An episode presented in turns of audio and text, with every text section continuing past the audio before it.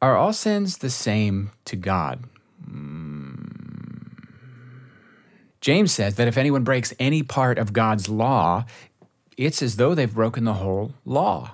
Jesus says that if you lust in your heart, it's like committing adultery in your heart.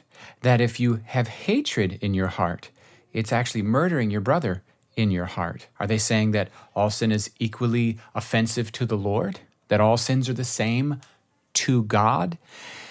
Isn't it true that every single person is imperfect and as an imperfect person is in great need of the blood of Jesus. So, in that sense, if somebody says all sin is the same to God, in the sense of revealing that no one will be made righteous in God's sight by works of the law, yes.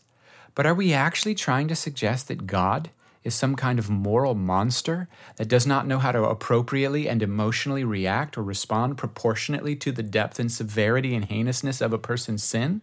I'm certainly not going to go there. And let's take the Jesus thing, for example. Really, what he's trying to point out here is that the seeds of sin begin in the heart, and they're sins, when they're in the heart, before they ever take concrete action above ground, right? These Pharisees are all about these rules, but they don't have transformed hearts. And you better be careful, my friends. The kingdom of God's not a matter of external rule keeping, it's not a matter of restraining sin, it's a matter of actually removing sin. It's a matter of having a transformed heart, it's a matter of becoming a new person from all the way inside. You're not just the kind of person who doesn't cheat on his wife. No, no, no. In Christ, you become transformed so that you become the kind of person who can look at a woman and see her as a sister with absolute purity instead of objectifying her and, and in an base and sinful way lusting after her. All right, so having said all that, here's six ways in which sin is not the same. Six ways. Number one, sins are not the same in terms of how much damage they do to people, either the sinner or the one sinned against. Paul, for example, singles out sexual sin and says all other sins a man commits are outside of their body, but the one who sins sexually sins against his very self.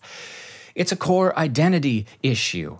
And anyone who's been sinned against sexually understands that this is a deeper level of damage and a dent that's been done. Number two, sins are not all the same in terms of how hard they are to remove or to get out of or to get free of. I think we all know that one from experience. Number three, sins are not all the same in terms of their earthly consequences. If you murder someone, there are significantly greater consequences than if you say something mean to someone. And as we said earlier, if you lust after someone, the consequences are different than if you rape someone. Number four, and this is a big one sins are not the same in terms of God's emotional response. I mean, I would hope that after reading the Bible, you would come away with the impression that the God of the Bible is emotionally responsive and interactive to the attitudes and behavior of his people. He can be pleased, he can be delighted, he can be brought to joy and rejoicing, he can be irritated, he can be annoyed, he can be angered, and he can be brought to a fiery wrath that brings his judgment upon a whole nation. All sin is not the same in terms of God's emotional response.